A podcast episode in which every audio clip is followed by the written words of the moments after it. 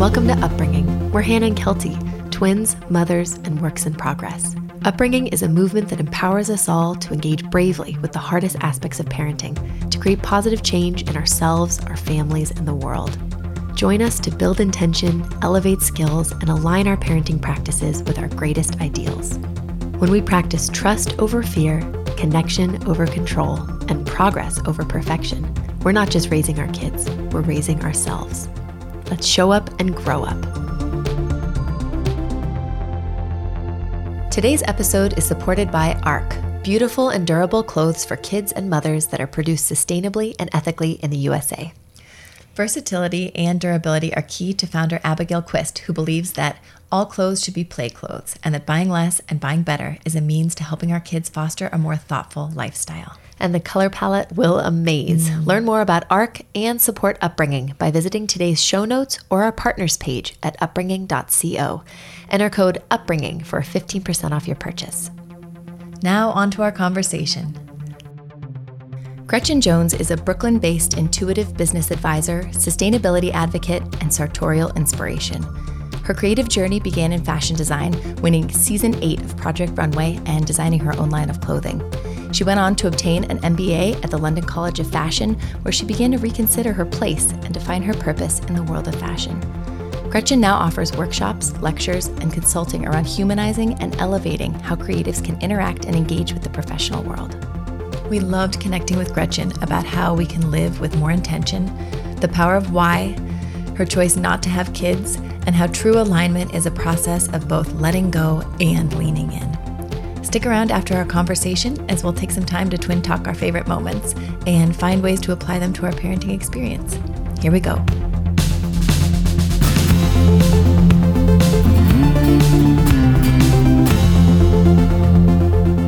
Um, I'm really very upset right now about the um, the whole Sheryl Sandberg stealing the the term "lean in" because mm-hmm. because I like to use that term. We I talk about that all the time. In the way she coined it, and to me, it's like when like even just you guys. You guys have been instrumental in encouraging me to continue to lean into what I I do and what my value is, um, which you probably didn't know, but no, no, encouragement no, no. is real, and leaning into what, you know, like messages are being brought to you, regardless of how woo-woo you are, if it's just encouragement or some people would say like your guide's speaking to you through things. Mm-hmm. You know, having the ability to hear the messages and, um, again, lean into them.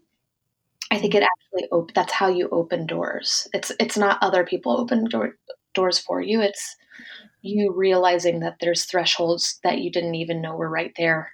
Yeah, it's paying yeah. attention. But leaning in is just such a good visual because I think I've been mm-hmm. trying to think of it, what we can use instead. Like, is it opening your arms? Is it, Uh, yeah. what, what is, what's another metaphor for it? But leaning in is so great because sometimes you lean in like falling backwards. Yes. Other times you lean in intentionally with your eyes open. Other times you kind of side lean into whatever it is. Like yes. there's so, there's such a, a, a varied, diverse process in engaging with the world, especially around those scary things. But and, but it makes you think of the phys- the physicality of it. Mm-hmm. Puts it that first and foremost, which is the most terrifying. It's like, nope, your whole being has to go there a little bit. Yeah. Yes. You know? Yeah, yeah. And I think that's like uh, that it's passivity versus reactivity. Mm-hmm. Well, um, we'll and think, that's hard we'll to talk. A new word. Yeah, you know, that we can. We'll think we of a Gretchen we word. We could co-coin Think of an upbringing word. Yeah. We'll coin something new. Yeah, totally. Let's lean into the words that we're going to figure out. Okay. Oh, we want to tell you first that we dressed up today. Uh-huh. Yes. You can't tell. And, did you and, really? Yeah, we totally did. Um, we didn't drive our kids to school this way today, but we went home and, and changed our clothes, and we feel really spiffy and amazing and comfortable. You took the time. We did. We did. It um, feels good. It feels really, really good. Well, I'm that you don't even know how much that means to me. Well, we thought it would make us feel more connected to you and inspired. It has. It has, yeah. yeah. Wow. Well, you know, it's it's. I think one of the things as I get older that I think is just so profound and um and really magical if you if you allow yourselves to see it is just uh, how connected like we live so far away from each other, and yet, you know, you you heard what I was saying, and and just the act, the act or expression of dressing up today was meaningful, and I can feel it. I really can. We think of, we think about it all the time. Every picture you post of yourself, we're like, oh, we need to Gretchen a little more today. Like, that's really a thing. Like, it's, it always inspires us. Just be like, just put some lipstick on. I promise you'll feel better. Oh, like, uh, and you really do, don't you? You really do. Yeah. And and Absolutely. I know it seems so vain, but I think the reality is, um, even if there's cultural dogmas that are rooted in like nay-nay stuff, we we have the opportunity as human beings to to take ownership over them and make them purposeful for ourselves. And yeah. and I think like so much of the the human experience, but especially the female experience, is more about um, embracing and embodying um, what makes us feel good. And the feeling good, when we feel good, we truly become so much more connected to the present. And mm-hmm. so much of, I think, the world that we live in is about stripping us from that connection, and because that's where the power is. Mm-hmm. Take it back through the active expression of, even if it's just putting a little lipstick on it. Like, I know, I know that can be frivolous or contradictory, but I, I don't care. I don't think well, it, it might be to, to someone. Meaningful. Yeah. Like, you know, everyone has their own thing. And I think that's really where the meaning is, is finding the things, not yeah. the things that are told you that, you know, that tell you, oh, you'll feel pretty if you do X, Y, Z, or empowered yeah. by X, Y, Z, but like, what are actually the things that make you feel those things? Yeah. And then, you and know, you'd be surprised to find them out yourself half the time. Absolutely. I feel the exact same way. So thank you. That means a lot to me. Yeah. Yay. Well, something that Hannah and I talk a lot about is just this idea of like, it's all connected, as in oh, yeah. like so many different facets of our lives, you know, the way we think about things, the way we want to be, the things we do, the things we read are all sort of able to inform one another. If we if, let it. Yeah, if we let them. Mm-hmm. And I think that I'm not really sure that we could have predicted how similar parenting could be to running a creative business as we had been doing before we became parents. Yeah. Um, until that happened, you know, all four of us, us and our, our partners too, um, all work for ourselves. And I think we were just, I remember being really shocked by this realization, like, oh my gosh, there's so much the same. Like, it's so all encompassing, you know, your weekends don't really exist. There's yeah. no real nine to five. The, you know, there's so much sacrifice. It keeps you up at night. It's, there's an investment. It's, it's so incredibly personal. It's so triggering. There's so much ego in it, oh, yeah. you know, but at the same time, there's this, you know, huge opportunity for growth and inner work. And, you know, like, that's why we wanted to talk to you. Yeah, because that's, that's why we're so excited. You know, when we saw your website, we, you know, had met you that t- uh, time, but seeing your, your website, we freaked out. We were like, oh my God, she is like the better dressed, you know, creative business version of Upbringing. Like, you're talking yeah, about so yeah, many yeah. of the same things that we are, in just in a, it's all connected, separate, but still kind of relevant, interlocking realm. Yeah. Well, creation, I mean, if we're really going to get to the nitty gritty, creation is right. creation. It doesn't, you know, mind, mind and body are the same. And what, what is the womb? What is um, gestation and all of that? It's, I actually think it's, It's all it's all connected, as you just said. So creation for creation's sake is is uh, is at, it's something you have to take responsibility for and really mm-hmm. honor what it means to bring something into the world, and and then take responsibility for it once it's in the world. And I think that's a that's a tricky thing, and we don't. Uh, I guess my word of the week right now is ethereal. There's so much of the human experience, and especially being entrepreneurs and and I, ideators, uh, being in the ethereal space seems to be um, so much of the human experience. Yeah. I think too that that experience and that growing awareness, I mean, when we think about our parenting and having kids, I wouldn't say we put the consciousness and intentionality behind beginning our families as we have, as we've just been experiencing our families. Yeah. You know, we had, um, you know, kind of a, an aha, I wouldn't say a moment, but a transition over a period of time where we realized, you know, well, we could just kind of keep our heads down. We could keep going through the motions. We could kind of be living somewhat, but, you know, happily, complacently. Yeah. Um, or we could start asking, you know, or be prompted to ask, you know, why? What do we want for our day? what the fuck is all of this about? What do yeah. we want for our relationships, for our kids' future? And that kind of just naturally happened for us. A bit of it was a knock over the head, but it happened. And but what we're interested in is hearing how that happened for you. And, you know, it seems like you had kind of a similar transition from from fashion to what you're doing now as a consultant. And what was the catalyst for that? Can you tell us a little bit about that? I think, um, I think it's something you guys could definitely relate to. Like, I, I think a lot of it simply comes down to maturity, um, and, and kind of realizing that life can happen, life or work or uh, parenting or like whatever it is, um, caregiving for our parents, how, however life takes us. There's two different ways of, of rolling through it. One is very passive and reactive, um, or if, if you're lucky enough to kind of, um, wake up, I think there's a, there's a, the choice becomes revealed that you can take a very react or you can shift from reactive into a very active, mindful and strategic way mm-hmm. of living, um, which is one way or a complex way of saying living with intention. So for me, um, I, only recently have come to realize that um, there, I had a lot of internal resistance to certain elements of um, living with intention that were kind of rooted in like the new age, um, kind of hippie um, revolution that I was sort of raised in. Like there was an element of um, what it meant to be really connected spiritually that that. felt really disconnected to me. And I couldn't figure, like when I was younger, I couldn't articulate it and I couldn't figure out why it made me feel weird. And and I think I, I actually had to kind of reject it and try to choke my dreams into existence and, and become um, kind of a maestro of control before I realized that you can control anything into existence. It doesn't necessarily mean that it's in alignment with the life that you want to live.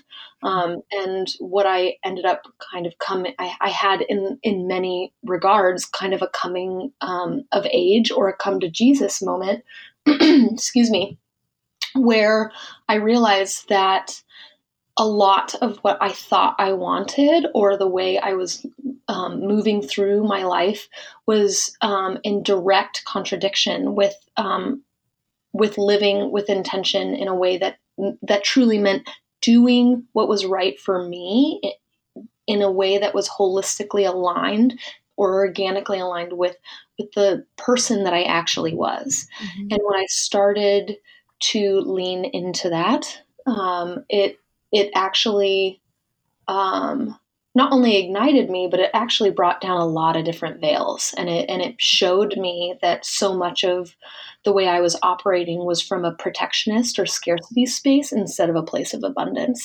And and once that aha moment kind of happened, and I believe aha moments happen, but they're the same as happiness. They're tiny moments. They're not things that, you know, blow open your world and suddenly you're in a different place. It's more like a shift in perspective can be the difference between being grateful for the life you're living or, or feeling like you're struggling. So and that's kind of like a cumulative effect of small realizations. Preach. Totally. And, and that was more about me letting go of my ego, um, and what I thought I wanted and, and kind of embracing Um, what I did really want, what, which was a simpler life, and, and success in my terms don't need to be the same as what we're told culturally. And, and, and then that, that really made me think about uh, what I do for a living and, and how I'm operating in the world in, from a very, very different landscape. Well, so what did success look to you, look like to you at that time? Can a paint, can you paint a little bit of a picture for us? Yeah. Um, so I don't think I ever really, really thought success meant, meant like major wealth or fame.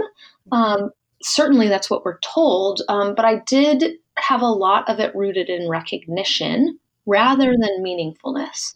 Um, so um, when I was younger, I think need, needing to have my ego patted on the back became or was more important than um, me patting myself on the back. And um, through my experience, like like now that when I look back at Project Runway, so much of that um, and that chapter in my life when I was really, really ambitious and, and trying to be everything I could be in my fashion career, what I what I realized was what I thought was seeking not just approval, but um, financial praise through consumer bases actually buying into my ideas. What I realized is I was trying to make things that weren't aligned with the life I was really living and who I actually was.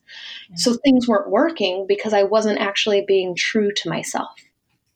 And And so I had to start stripping away, like, what is this design work really all about? Is it that I actually really want to be a fashion designer, or is it that I want to connect?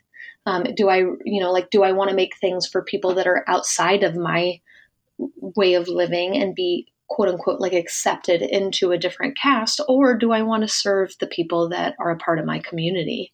And what I, what I came to realize was I was almost behaving as though I was an outsider Um, it, in the life that I actually was living. Mm-hmm. Um, and that felt really uh, disorienting once once I was able to see that. Um, but it also made it very, very uh, clear what I needed to do to to get into alignment. And that was more about shedding dogmas that don't serve me, um, and, and realizing that the reward that, that I was looking for, the recognition, was human interaction and engagement and feeling like I was a part of something. I love that. Um, we've heard you referred to as the business doula. And um, I, you know, you were just saying how your process of um, kind of understanding more and connecting more with who you really are and what you really want was kind of a stripping away process. But I, I also like the idea of this, that you're this business doula, because you're also, as you're stripping away, you're growing something new and you're nurturing something new. Yeah. And I, we'd love to just hear a little bit about, you know, how you see that process with the people that you work with. And you said connection is so much, and building that community. What, what do you, what do you get from that? And what do people who work with you um, learn about themselves? Oh yeah. Wow. Such a good question. Um, well, I had a client actually call me the business doula after working with me for a couple sessions. And I was like, oh, fuck. Like, I would have never thought about myself that way. But the second you said it, like, it was one of those aha moments where you're like, oh yeah, that's exactly what I am. Um, can I market that? Is that a, coach is just so that? Oversaturated, that word. I so. know. It really bums me out. Um, but business doula actually made me feel all the feels. Um, one, because, and I'm, I'm sure we'll get into it, I, I don't want to be a mom. So like I had actually pretty uh, extreme reactions to business doula at first, because I was like, oh God, like, what does that even mean? So I had to really think about it. And do I identify with that? And um, what I kind of came to realize is that the reason why um, business doula is probably the right way of talking about what I do is because I um, help help my clients get more connected with themselves and what they are growing, and and what they're growing is actually deeply. It's more about a, a relationship with themselves, mm-hmm. and it's more about um, encouraging the light inside of us um, that is the most fluid and um, easy way of bringing things forth. The more we lean into that, the easier it comes, and the the the safer we feel, and and the more enriched we are, because we're being more true to who we really are, and that that can be something that guides us and brings forth our best creations and and our best work. Um, so what I've come to realize is what I really do, I can talk about line sheets, I can talk about bottom lines, I can talk about um, H R stuff, but what I really do is challenge people to ask why. Why do you want to do what it is that you're saying you're doing, and how is that in alignment with yourself, and how can we make that something that feels more and more holistically um, nourished, so it comes to be in the most natural um, and um, beautiful way that that, that is uh, effortless instead of effortful. Well, it just, Kelty and I both have goosebumps just hearing you talk about that, and it just it seems so counterintuitive that we should all be having to work so hard to be understanding these things. And it makes us wonder, we talk a lot about like, why don't we know these things already? Why don't we feel these things and are connected with this stuff already? I mean, with parenting and with, you know, creative entrepreneurship, those are two things that are can conceivably be like, you know, your job and your family, the most important things in your life, yet we don't have any training in them. There's, you know, mm-hmm. there's no um, preparation really. Um, we focus a lot on the skills. So as you said, the line sheets, the, the actual and, behaviors. And you have a purpose and passion for them, but yeah. just what about the self-understanding and the soft skills, which are like, vital to making both of them function? Yeah. Absolutely. Yeah. Well, and I think soft skills are really rooted in getting more co- connected with our internal dialogue, um, also known as intuition. Um, and there's two sides of that. The internal dialogue, there's the um, the egoic side, the, the self-talk that oftentimes like brings us into the tactile world. Um, and but if we quiet down and we give ourselves permission to lean more into who we really are and how we operate, all of these things, I know when I say these things, the reason why you're getting goosebumps is because you already know it, but our culture tells us not to. So we we busy up or um, instead of quieting down, we we make things louder. So we we start disconnecting as a form of survival um, rather than um, trusting, like true deep trust. And, and I think, um, you know, like I am not a parent, but I know that, um, my friends that are parents, the ones that trust and have faith that they're doing the right thing because it's what their intuition is saying, um, they've seemed to have an easier go at it. And, you know, parenting is the hardest thing in the world. So I, I know that that's a very complex, um, thing to say, but that the, when we don't, I've been really obsessed with this idea of choking things into life. Um, and, and when we choke things into life in the way that we, we want them to be, we fail to give ourselves room and the universe room to um, show us all the things that we could never know. I love that. We do. We talk a lot about how, I mean, there's a very distinct difference between intuition and instinct.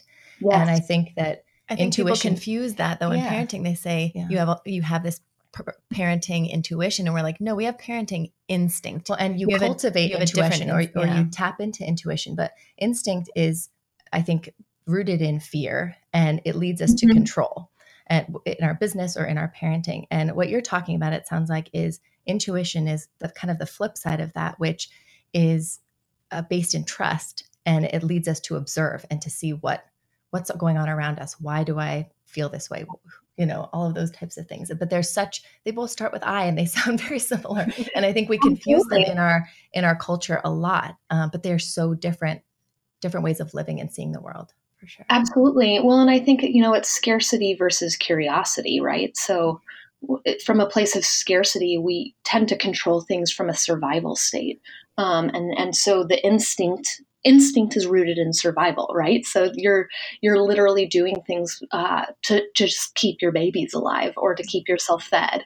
Um, intuition is about being curious and trying to hear the messages and and and see um, see the world through the eyes of your intuition, which is uh, again ethereal. Instinct is not ethereal; it's very real. It's very rooted in the ground, and I actually think both are important, but it's. The work that I tend to do is about balancing those two. It's why then how. You, you, one of you were about to say you can't uh, something. Oh, that you can't, you know, erase instinct or fear or the urge to control. It's always going to be there. Is that kind of what you're saying? Yeah, yeah. And and that that's just as important. Um, so it's not an I, I, I really, the older I get, the more I'm realizing it's not either or. It's always mm. both and, always. Yeah. We call that playing in the gray, that it's just, it's never one thing or the other thing. No. Yeah. yeah. And, and, and the other thing I would say too is it can be both. Mm-hmm. It's w- when you feel yourself like going, like it has to be this thing or it has to be this thing. It's just always a reminder to us, no, it can be both. It just takes more work and it's scarier. But, you know, Absolutely. playing in that gray area is, is where it's all at kind of. Well, it is where the sweet stuff is, but the sweet stuff, you know, like gray is murky. And, and that means you have to have the confidence um, and courage, you know, courage. I just read courage is rooted in um, the Latin word for heart, I believe. Mm-hmm. Um, so it, it's about leaning. It's it's leaning further into God, man. Sheryl Sandberg's really in me. I'm sorry. I'm sorry. Lean in. Lean in. Um, I think a, a living a life rooted in the heart, then head, is uh, what I'm all about. Head, head, then heart is instinct first, then intuition. Heart, then head is um, honoring the instinct, but but tapping into your curiosity, your your soulful curiosity, and and asking questions. So you're not reactive. Instinct is reactive. Mm-hmm. Intuition is active. Um, and I think, you know, both serve, like you said, both serve a purpose. And I, I, I actually think it might be fifty-fifty. It's not, it's not an eighty-twenty. Intuition is more powerful than, like, we are animals. And I think human beings oftentimes like to somehow talk ourselves into being uh, above the fact that we're animals. And instinct is how we got where we are today. And instinct is going to continue to help us survive. And the world is getting more complex. So I think that's really important, but we also need to be asking why. We need to remain curious and and uh, flexible. Yeah, we talk about instinct being information. You know, it's it's yes. it's helping us, it's giving us information, and then we decide, as more evolved species than we used to be, what we want to do with that information using our intuition, hopefully. Absolutely. You know, it's interesting that you say that. Um, I'm taking, um, I, and I know we've. Uh, casually through social media talked about it. Um, I'm taking um, this course called Neuro Linguistic Programming. Yeah. And one of the um, pillars that they um, operate from is that there is no failure. There's only feedback. Um, and, and when we communicate with others, the feedback we get is actually what we've communicated, not the intention we set and what we wanted to communicate. Um, and I think that's all rooted in this, that like, information is how we move forward. Um, it's what we do with the information. The information isn't the truth. It's what we do with it. Yeah. We think of the also information and failure as kind of like um, a symptom or a sign of something else going on. And I'm interested mm-hmm. to see how you talk to the people you work with. I mean, when we talk about it in a parenting context, we think of of failure as something we're calling failure, but it's really just information being like, okay, so maybe we should set that vase higher up on the shelf next time, or yeah. maybe we should be, you know, feed our child before we take them somewhere, or maybe, yeah. you know, or maybe we don't know why they're necessarily doing these things, but we're asking questions and following that information with curiosity. But I think and, you know, we did that because when you label things like failure, then you, you basically just stop. You you either get scared and sweep it all under the rug and don't analyze it, or you just, the, the trail ends there when it's a failure. And when we label things and think about things with that perception, mm-hmm. but you know, if it's information, if it's feedback, if you get curious about it, then it, it creates momentum, you know? Absolutely. Absolutely. Well, and, um, the work that I do with my clients is, uh, not just being like, that's just feedback, you know, like, d- like don't attach too much to it. It's just feedback. It's more, um, so you got, the, this is the feedback you got. Let's talk about the emotional attachment you had to the out, the, the, um, the outcome that you wanted, and, and the difference between what you wanted and what you got. Mm-hmm. And, and let's calibrate, not even recalibrate, because I think recalibrate, um, projects that there's something that is wrong or um, out of alignment. It, it, calibration is more like a compass. Um, and I wish our culture used the term calibrate more than recalibrate, because we don't need to be recalibrating. What we need to do is live in a state of active stasis, where we're perpetually calibrating and, and realigning ourselves to our North Star, while also not being totally attached to the North Star that's working for us now, because it might not be the same one later. So a lot of the work that I do is trying to understand the the reason for the attachment to the outcome, and either becoming very strategic uh, um, and and mindful in how we execute getting there, um, which is about planning and then let, letting go, or um, identifying why the outcome that you're attached to is totally out of alignment with, with the life that you want to live, or the profession that you're aiming for, or the, the role that you fill in your, your own business. Um, and that's been super exciting, because I don't think there's a lot of talk um, on a grander scale around like the human side of of being a professional or being a business owner.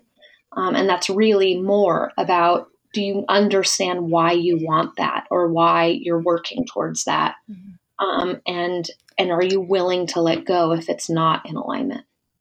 I would love to hear of kind of uh, just a little example of something someone has brought to you, or just someone who's running a business or has dealt with a failure, and how you would kind of, um, I don't know, get into that with them. Because I think it's, it is, as you said, really rare to talk about your business, just to, like to talk about your parenting from a, a context that's not about, well, you did this wrong. Now you have oriented. to redo it or do it completely yeah. differently, where you're not really living in the past and you're not really living in the future necessarily. You're just thinking about the present in kind of an open place. If that makes yeah, sense. Yeah, totally. Um, so one of the exercises that I end up doing with a lot of my clients is um, this um, exploration in the purposes that uh, behind the roles you fill.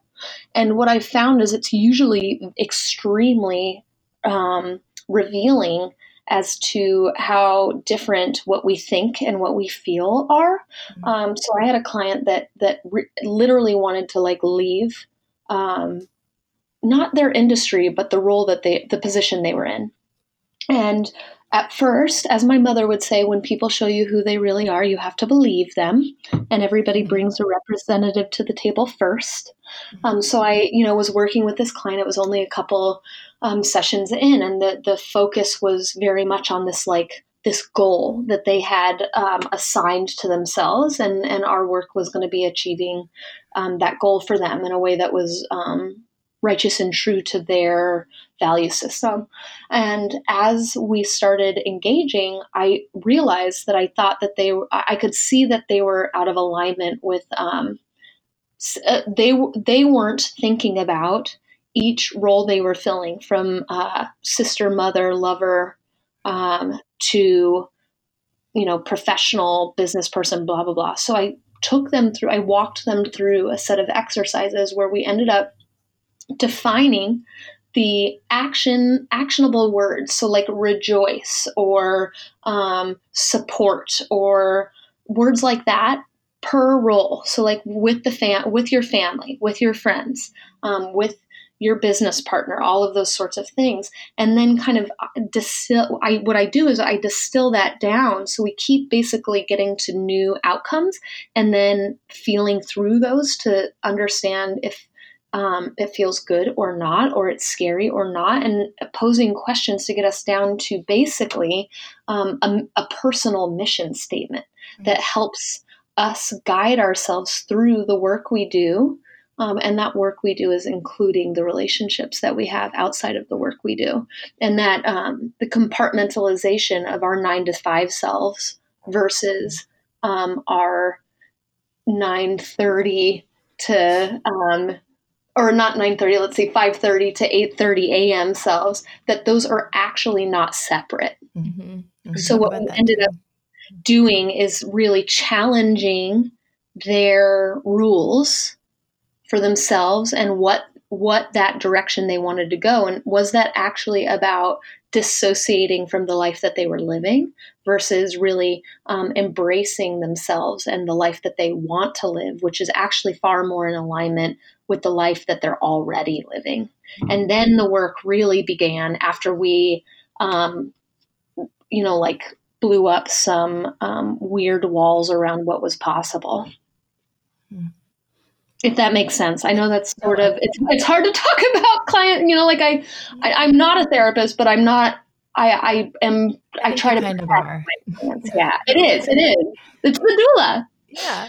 No, that was, I feel like that was a perfect um, just example for us to kind of be able to imagine what we're talking about. I think Kelty and I can so easily get into just these more philosophical um, kind of ramblings that make so much sense. And then sometimes we feel like we need to like, let's ground it in reality of what that actually looks like with another person or with a child um, yeah. so that we can kind of, for everyone who's listening, who may not be like used to talking about things in this way, to kind of get that Uh, more literal um, kind of connection to it. Um, totally. But- and I think it's really just asking yourself questions um, that enable you to uh, think clear more clearly about the choices that you're making. That's that's really what it's all about. Well, and that, you know, mission statement that you helped her to kind of define a little bit sounds like, I think we read on your website talking about finding your North Star. And we talk about that a lot um, in Upbringing, finding ways to align our dreams and our our ideals with, you know, who we are as people, what our day-to-day challenges are and what that looks like. And how do you kind of bring all of those in to become more integrated rather than yes. disassociated from one another? Absolutely. You know, I just learned, we think about disso- disassociation um, oftentimes in a really negative way where you're like literally tapping out of reality um, and in a survival space. But if you really think about the word disassociate and associate, associate means that you are in the active role of like being in the experience. Disassociate doesn't mean you're necessarily checking totally out and no longer present. Um, what it can mean is that you're able to look at what your experience and, um, Um, the environment that you're in from the outside. Yeah, I think, no, no, go ahead. That's just, it's just pure magic when you can kind of look at your own struggles or, or your belief system stuff um, from just the other side of the room and be like, oh shit, like, I don't want to feel that way. Like, why am I doing that? Like, what what is that all about? It doesn't have to be that you're in survival mode. It might be that you just have never looked from the outside at, at the choices that you're making. I think that in some ways for us, disassociation is survival or can be survival. Yeah. It, and it is power. Absolutely. If you look at it from a, like we talk about like bird's eye view, when we're disassociating in a, a in a cha- right in a challenging moment yeah. with our families, we picture just floating up into the sky, like outside the bubble of the crazy and just taking a look at what's going on and disassociating in that way helps us separate enough to be able to engage yeah. with it and yeah. not be like in the, down the fucking rabbit hole, mm-hmm. you know, like triggered and in it. And, totally. you know, and we can see each other that way sometimes, like, you know, one person's thing is someone else's not thing. So like one of us will be totally in the bubble. The other one's disassociated because it's not her kid or her kids. Yeah. And so we're able to use that lens for each other too. Like when, I look, I'm kind of freaking out and I look at Hannah and she's totally fine. She's just like, they're, so they're doing this. So this is happening. Big deal. And it, it reminds me like I need to separate a little bit. And this that's actually going to be my healthier. Experience that I'm simmering in right now. And it's not real. Yeah. But I think, yeah. I think that the problem is, is that we say lean in and disassociate. And it seems really yeah. uh, confusing to people, I think at times, because we're saying lean in as in pay attention and dive in to engage. But, but I think you have to time, disassociate to lean in sometimes. You have to disassociate yeah. to lean in. Do you know? Yeah, that make well, sense? It does make sense. And I, I think they're uh, very active. Um, they're the active exercises that are uh, oftentimes happening in tandem. And I think um, I, I believe we're sort of the same age. I think like maturity definitely, like life experience gives you more time to see what that's like. Um, but it, the, but it, at the end of the day, it's an active choice to both lean in and disassociate. Um, or it works best when it's an active choice. I think unhealthy dissociation is when um, it's survival without intention. Mm-hmm. Dissociation with intention is uh, calibrating in a way where you can remove the emotion um, and the self and look look at the self in the environment, um, be it with your child or your husband or your partner um, or your profession or coworkers in a way where it's not about you, but you're able to assess the whole situation. And then the leaning in is about being very engaged and focused in on, on, on hearing and seeing the other. It's um, when you're self-oriented, you're only thinking about yourself. And that is, you, one of you mentioned um, that a little bit earlier. Self, self-orientation oftentimes is rooted in insecurity. And I believe that's where our worst behaviors come from. Mm-hmm. And that's where we disconnect. Um, intentional um, interaction means you're going to have all the feels. But if you can be empowered to remove your own emotions from it and really understand how you're experiencing somebody or something is straight up disassociation and leaning in at the same time. Yeah. Which is like a superpower, actually. Totally is. And yeah. again, another fine line semantic situation of self-orientation versus self-awareness. Yeah. And we love, just love everything you're doing because it's really about creating self-awareness, which I think in a creative industry, and for those of us who are artists or creatives or makers, or any kind of business is a baby and it's a creative endeavor in itself, how do we lean towards self-awareness rather than self-orientation, where we're not being yeah. self-indulgent, we're not, we're fighting with maybe guilt and shame about, do we deserve mm-hmm. to do this? How, how can we make this happen? But also being like, I, I should be able to be the best. And how do you, how do you kind of grapple with those two sides of the same coin? Yeah, well, um, I think it's, it's deeply complex. Um, um, but if you have been following me, you can tell that I am a deeply complex person. Mm-hmm. Um, and I think the, to me, um, we live in a world where literally nothing needs to exist. We are so oversaturated. And, you, you know, like you have your podcast, I have mine. Like we are still working in fields where there is more stuff. So to me, what this is really all about is understanding the, the role and the purpose. And um, a lot of that shame and guilt, I think, is actually rooted in understanding um, I feel like a little bit of a broken record, but I feel like that's probably necessary. Um, the role that it's filling. Is there a void? Is there a hole? You're, the, the podcast that you're creating um, is necessary because the narratives aren't out there. Mm-hmm. And when you understand and embrace that, it actually empowers and ignites you to lean deeper into that in a way that is true to the two of you and your audience, in a way that um, allows you to start asking more elevated questions. And I think the elevated questions are actually what we all need to be asking right now. It's not just, um, is there a hole in the market? Um, can I, it, do I have a calling? But from a creative standpoint, uh, have either of you read any Henry Miller? No. Mm-mm. Have you heard of him? Yeah. Oh, sure. Yes. Yeah. He's such a misogynist. He'll like write this super sexy, but like bad, bad sexual um, experience, and then have like this prophetic um, um, moment where he'll talk about the responsibility of being a creative. And my feeling is, um, and, and why I think partially why I'm on this podcast with you guys, is creation is creation. Sometimes it's um, actual human beings. Sometimes it's ideas. Sometimes it's movements. Um, and his whole thing is living a creative life um, means taking responsibility for the creation. And that what that means is that you can't be making things because you quote unquote want to, or feel the, the drive to. You have to be asking as a creative, like if you, if you are given the talents that you can think creatively and bring in product ideas, um, words, whatever it is, vi- visuals, when you, or sounds, when you do it from a place that is only serving the ego, you are only serving the self, and that actually is hurting society. Um, and I read that, that when I was very young, maybe in my early twenties, started reading him.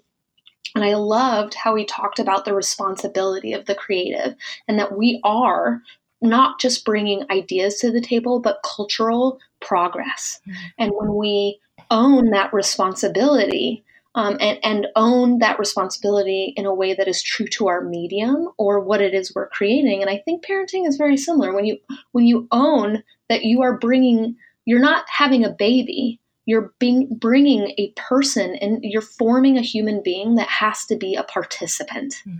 And, and when we own that we are participants in society, um, I think it allows the the brevity or the weight to be deeply heavy, but also very light. Mm.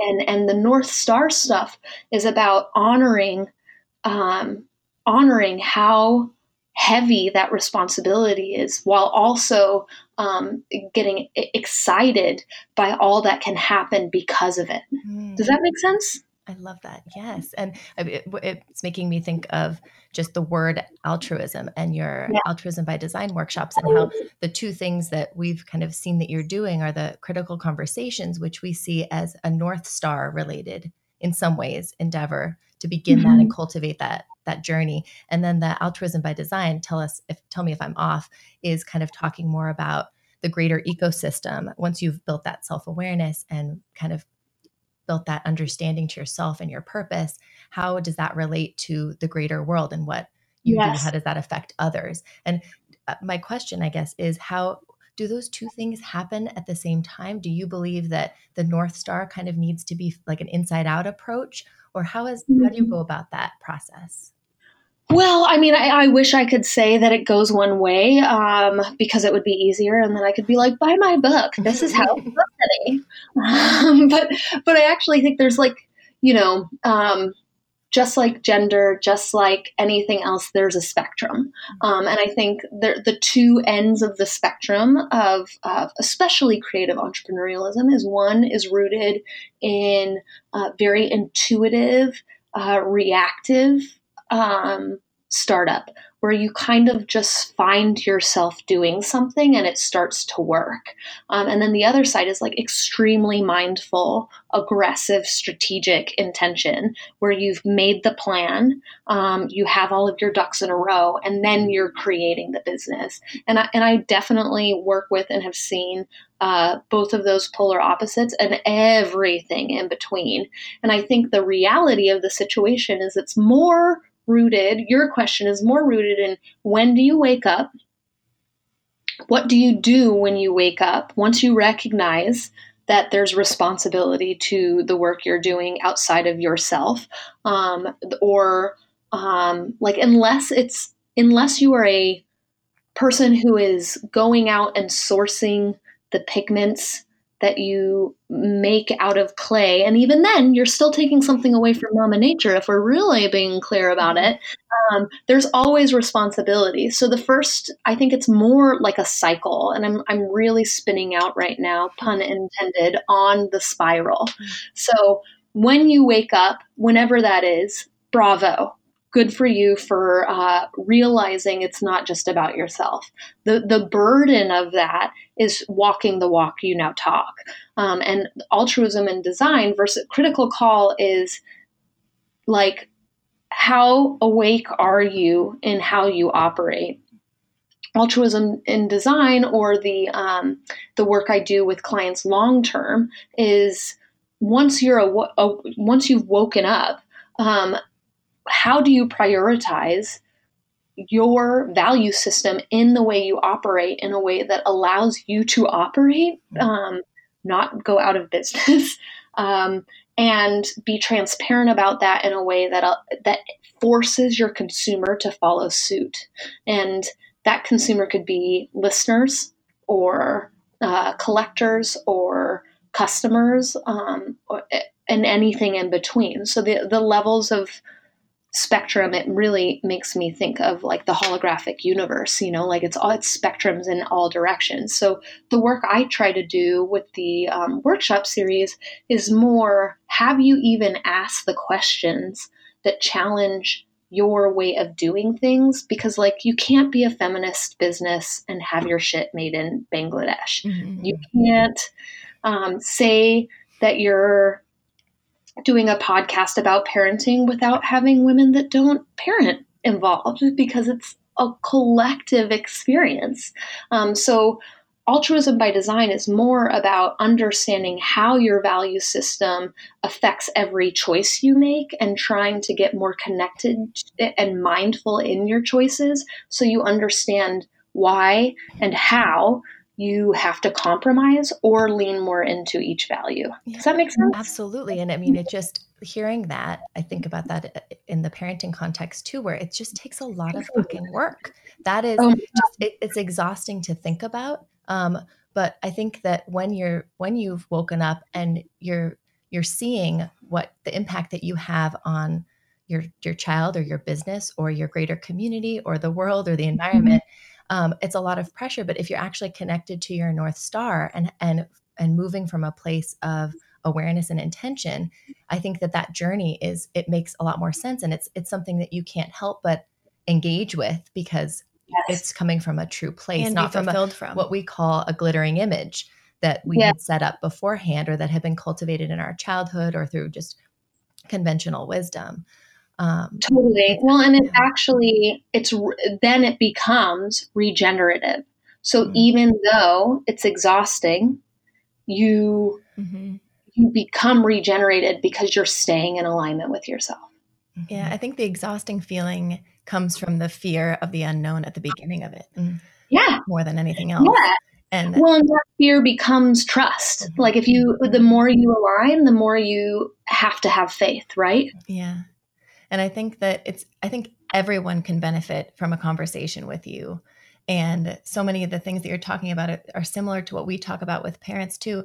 And I'm just wondering, like, how can we, if you have any advice, how can we raise kids who don't need to have this kind of coaching when they're adults? Like, I mean, I mean, everyone be- can benefit from this at any stage of their life, but how can we raise children who are already awake? You know, or, um, or, you know. Yeah, I mean, I think that's a great conversation or a great question. And I actually think it's so much more simple than um, we give it credit for. I actually th- like, what would we have been like had our parents talked to us about this stuff? Like, what if this was dinner table conversation? Mm-hmm. What, what if we, and I know this is a, this is a wildly challenging time to have kids, that from climate change to gun violence to socio-political issues. This is a challenging time. Um, but I, I've always um, subscribed to the idea that um, watering shit down for your kids is doing nobody any service.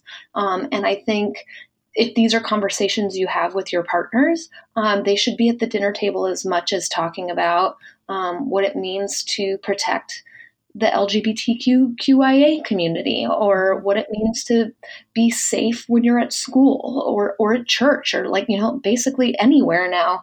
Um, so to me, um, what, what I think, and as an auntie, like what I look forward to when I'm around, um, my, my niece and nephews is to not keep shit hid, um, and speak in a way that, that's inclusive and not necessarily like over them where the, it can be scary, but like actually part, have them be participants.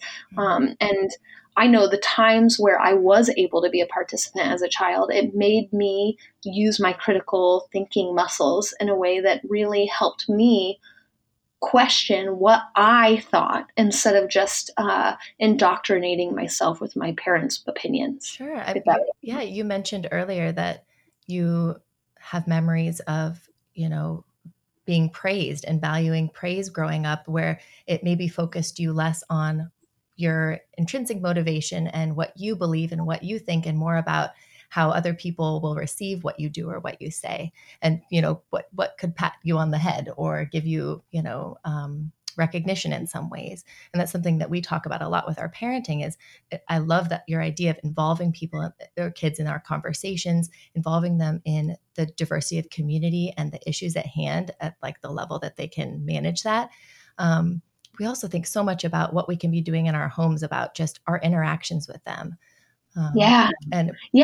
And I think like, um, I just, I feel like, you know, my parents did so much shit that was terrible, but also never kept anything hid, which made, w- made for magic. Mm-hmm. And, and what it, what it forced me to do was, uh, not, not only, um, acknowledge my own feelings, but also understand how many different flavor profiles there are in being a human. And, and I, I think, you know, like the, to me, the whole concept of it takes a village, um, so now I've got Hillary Clinton and Sa- Sheryl Sandberg as a part of my, my conversation.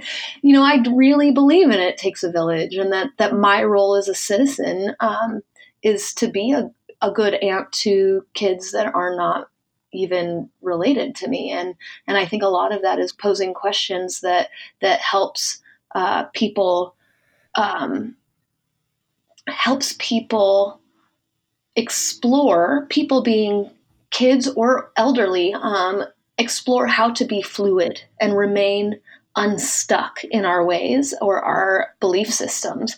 And for me, I think a lot of like my role with my, um, my niece and nephews is to show them my shape shifting mm-hmm. and to talk about it candidly in a way that is championing the exploration, um, rather than the destination. Mm. Love that. Yeah. The power of modeling. you know? Yeah, it's real. Yeah. It doesn't just have to do with lipstick and cute skirts. Exactly. Um, but, you know, speaking of, you know, considering how consciously you approach your work and even the way you, you know, work with your niece and nephew, we would love to talk to you more about how you have chosen to build your family. Um, yeah. You know, we sh- you shared a while back on Instagram that, you know, you don't necessarily plan to have children. And Kelty and I loved hearing that because it's not just something pretty rare to just in general, but it's very rare to hear people talk about that. So, well, yeah, I mean, I partially it all like one, I, I would like to say it all started, um, or I wouldn't like, actually, I would not like to say it all started with Donald Trump. Um, but I think uh, the twenty sixteen election was the first time my um, my version of white privilege was challenged in a way that I connected to things uh, in my narrative in a way that I didn't even realize how suppressed my own narrative was. And I think some of that was, you know, like I'm going to be thirty-seven in a month. So I was thirty-five. Um, And from I'm from a working class, blue collar, um, rural family in um, the middle of the country. So a lot of what he was talking, the people he was talking to triggered me because I was like, oh, fuck, those are the kids that I grew up with. Um, but also, I had quietly been struggling with um, how to communicate what I wanted with for my life in a way that still feels very counter-normative, even though I feel like a very average person. And I know in many ways I'm deeply irreverent um, and not average, um, but I feel that way. That's oftentimes how I feel like a super square, oftentimes, which is so odd. Um, but when he started pushing um, buttons around the nasty woman thing, I kind of had another awakening where I was like, why am I keeping, why am I ashamed of my life choices? And why, um, if I am living such an alternative lifestyle, why am I keeping shit hid? Mm. So not only shameful in it, but keeping, keeping my life choices hidden in a way that, uh, restrains the narratives that we have around the female experience, even if they're just true to my way of living in the United States. Um, it's still so like two point five kids do it this way. Uh, it, it, not having children means this, having abortions means that. Um, and I, I just had like a wake up call where I was like, you know what, if I learned anything from Project Runway, it's that you're going to hate me or love me and everything in between. That's a part of the human experience. So I really don't have anything to hide. So I decided to start communicating about my life experience when it came to procreation. And that went from um, actively using my right to choose um, and then what it meant to feel sh- deep shame around that um, to um, realizing that had the narratives that I needed to see when I was younger, I would have potentially looked at my fertility as something that could have been communal. Mm-hmm. I could have um, understood that the shared experience of womanhood means helping the collective whole with all of the things that we wanted to desire, um, be that being a parent or not, um, helping somebody become a parent or not, and that in order for us to evolve ourselves as females, we have to be having more, we have to Uh, supportively um, create space for more narratives of what it means to be a woman um, who connects to motherhood um, in whatever capacity that means. Um, and it felt just as much as my um, professional creative self, it to me seems sudden that I had an urgency to start talking about my experience um, on a personal level as well. Mm-hmm. It's so funny because I, bef- I think it was before we had kids, we had some friends who chose uh, not to. And I remember just being like, oh, they'd be the best parents and they, why wouldn't they? And they have time and they have finances and, oh, and it took me actually having kids to be like, I absolutely respect that. And I think most people would be like, yeah. As a parent, you'd be like, oh, I know the experience and I can recommend it and it's wonderful and all these things. But becoming one was what made me really respect the choice yeah, of people who loving choose our, not to. Our, our kids and loving our parenting yeah. experience, but understanding the reality of what that is and how unique it was to us made us realize that it can be really unique to other people, and it has has nothing to do with us or our dream. That became a personal journey, not a...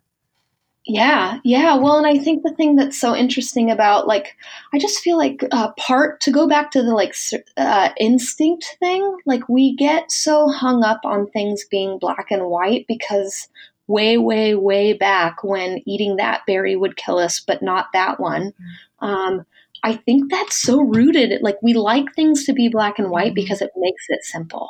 And, and the reality of, um, like a lot of what I struggled with was uh, the duality of it's selfish to have children and the other side uh, of the coin being it's selfish not to have children, um, and kind of reckoning with like, but aren't, don't those two cancel each other out? Like, what is selfish? Um, isn't, isn't like to be um, a non-political progressive human means to allow people to just be what they are. And um, not having children doesn't, is to me selfish and selfless, just like parenting is. Yeah. And, and the real responsibility that we have, I think as women, um, is to challenge the black and white narrative that one is worse or better, or one um, serves the community or doesn't, because we live in a complex world,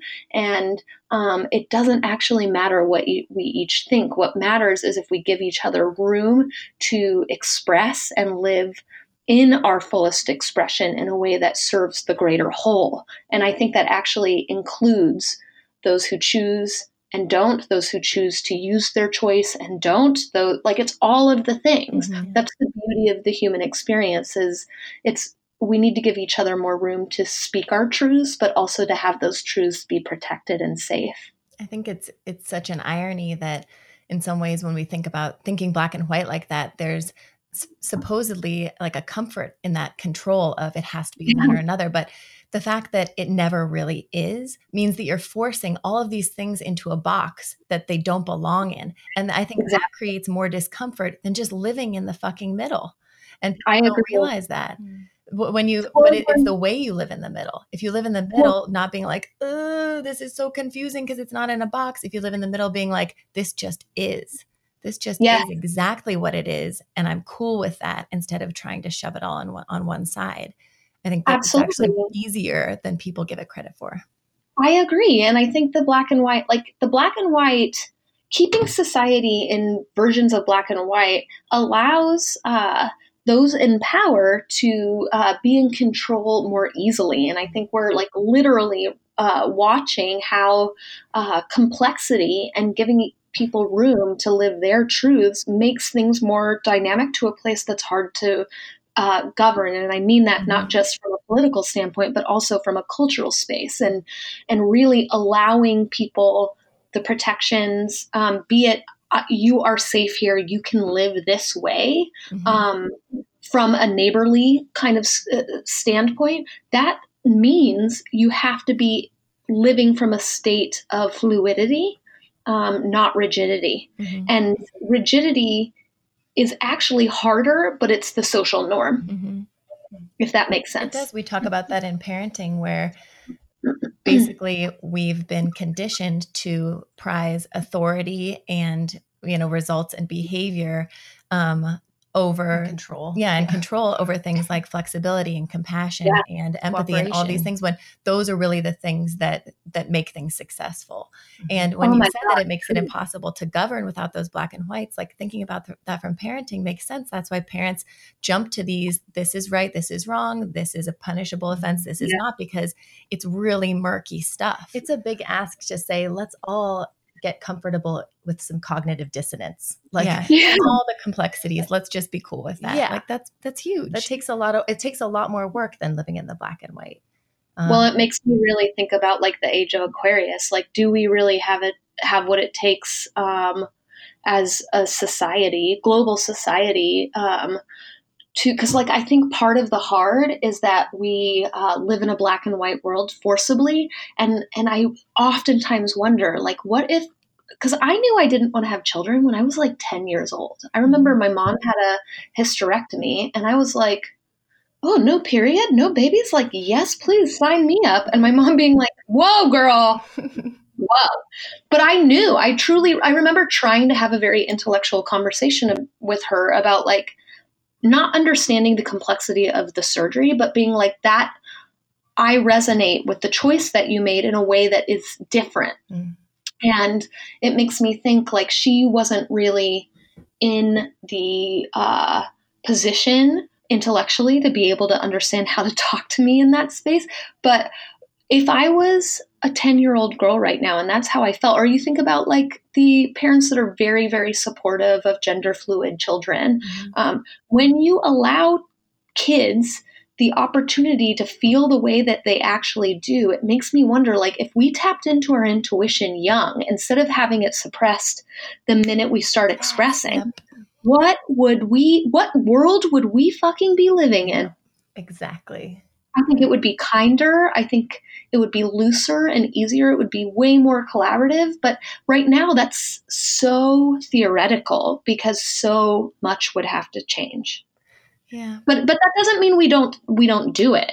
I think, you know, like for, for as a non-parenting um, society member, to me, what I can do is live an irreverent life and and and not apologetically and publicly. Well, and, and live a mindful life. Like we are doing it. You're doing it, Gretchen, by by living so consciously and helping other people to live consciously. And as we said before, it's all connected, that when someone yeah. who talks to you thinks about their business in that kind of way, how are they not going to eventually, hopefully, think about their parenting that way? Exactly. And, and that exactly. It, it all trickles down. Like I clean out my purse and then I want to clean out my car and then I want to clean my house. Like it's, it's this small scale, seed after seed, step after step kind of process that all the work is important. And We, that's what we believe anyway. Yeah. Yeah. Yeah. Yeah. We're all on the same page with that. Okay. What is the one question that you feel like we can ask ourselves more often? My favorite question of the moment is, what is this in service of? Um, and it's really uh, almost like a mantra of a question that um, I, I challenge in a positive challenge way. Um, us all to think about more often, um, be it, you know, buying the wine versus the soda, or um, taking the long trip home instead of the short trip, or signing up for things. Like, what is it in service of? Like, are you aware of why you're making the decision? Thank you for your time. It means so much. Thank you so much. Awesome. Well, um, I'm so, I support everything you're doing. I'm really excited about the narrative that you're bringing out. And um, I just look forward to us growing our friendship, both in person and long distance. Oh, good. Thank you. That was fun. That was fun. Um, how to find Gretchen. You can go to gretchen jones dot co to read about her philosophy and approach, uh, learn about her upcoming speaking and workshop engagements, and to get details on her Critical Conversations podcast and in-person or virtual consultation sessions. Yeah, her podcast just launched. It's yeah. awesome. You can also find her on Instagram at Gretchen Jones, where you can delight in her sustainable fashion adventures and stay up to date on the events and talented guests she'll be sharing critical conversations with on the podcast. We will be one of them, yes, which we're really excited about. That will be quite the shit show to enjoy. Um, I know when, when she asked us, we were like, are we going to, is that weird if we really just put it all out there? And I was like, oh no, we are getting the full experience. Mm-hmm. We And we, we did. Need the, we need the full Gretchen. Yeah, we did. As always, we would love to hear your thoughts on our conversation with Gretchen and our after show. Mm-hmm. So please call, D M, email, contact us through our website at upbringing dot co. And lastly, our affirmation to you. You're doing an amazing job. We're so proud of you. We're right here with you, taking steps to better understand ourselves, our kids, and one another. So thanks for being here. We're all growing up together. Till next time.